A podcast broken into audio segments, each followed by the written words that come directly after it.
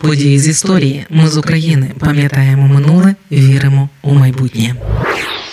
2 вересня 1996 року в Україні суттєво відрізнялося від попередніх днів. Цього дня на вітринах усіх магазинів змінилися цінники. Там вперше були вказані ціни у гривнях. В Україні замість карбованця ввели нову валюту гривню. Це подкаст події з історії, який звучить завдяки вашій підтримці. Щоб допомогти нам, заходьте на сайт ми з України.ком та тисніть кнопку Підтримати. 25 серпня 1996 року у ЗМІ оголосили, буде грошова реформа. Тоді з'явився указ президента України Леоніда Кучми про грошову реформу в Україні. Відповідно до нього, грошова реформа проводилася від 2 до 16 вересня 1996 року. У перший же день за встановленим курсом одна гривня це 100 тисяч карбованців. Перерахували у гривні усі ціни, тарифи, уклади зарплати, стипендії, пенсії, кошти на рахунках підприємств, установ і організацій, а також вклади громадян.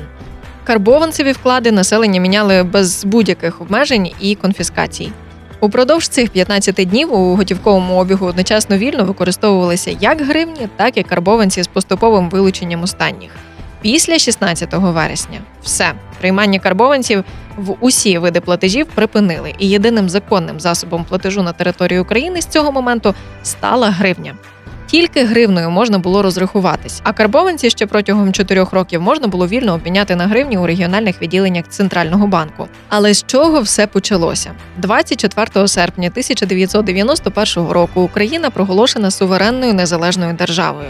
Одним із першочергових завдань української влади стало створення власної грошової системи і заміна радянських рублів на національну валюту.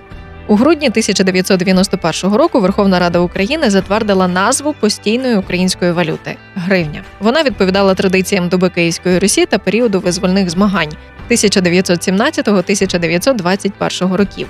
Також погодили зображення на лицевій стороні банкнот номіналом від однієї до 500 гривень, що й досі, до речі, актуальні. Їх затвердили, але ще не вводили в обіг.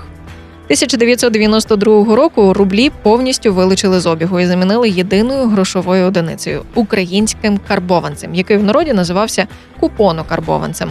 Це були перехідні гроші між радянськими рублями і гривною, що планували використовувати, поки українська економіка не стабілізується. Але чому не гривню одразу? Бо на початку 90-х Україна зіштовхнулася з глибокою економічною кризою, спадом виробництва, кризою неплатежів, падінням доходів населення і гіперінфляцією. За таких обставин запроваджувати постійно національну валюту було ризиковано, однак це не завадило розпочати підготовку до появи в Україні гривні. Дизайн банкнот гривні розробили українські художники Василь Лопата та Борис Максимов. Через відсутність на початку 90-х років в Україні банкноту монетного двору він почав діяти тільки у 1994 році. Ще у жовтні 1991-го Україна замовила виготовлення однієї, двох, п'яти, десяти і двадцяти гривень канадській компанії Canadian Banknote Company, а потім 50, 100 та 200 гривень британській компанії Thomas Деляру. Розмінні монети карбували на Луганському верстату-будівному заводі і частково на монетному дворі в Італії. Зараз же гривні та копійки повністю виготовляються в Україні. Вони двічі ставали найкрасивішими у світі. Так, це звання нацвалюта отримала у 2013 році комісію з питань естетики міжнародного фінансового банку.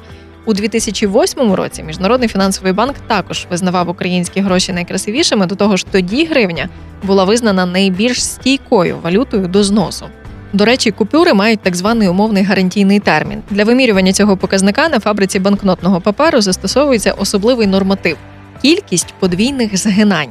Для гривні, як і для будь-якої іншої валюти, цей показник становить 4 тисячі. Фактично, це і є гарантійний пробіг для кожної купюри. Папір на відповідність цьому критерію перевіряють у фабричній лабораторії за допомогою механізму, який багаторазово згинає і розгинає зразок. На випробовування одного зразка зазвичай йде близько 45 хвилин. Гривня красива, гривня престижна, гривня важлива. Недарма одним із перших кроків після здобуття Україною незалежності було попрощатися з рублем і мати свою нацвалюту. Це ще один, так би мовити, підвид національної ідентичності, котрий українці цінують та бережуть.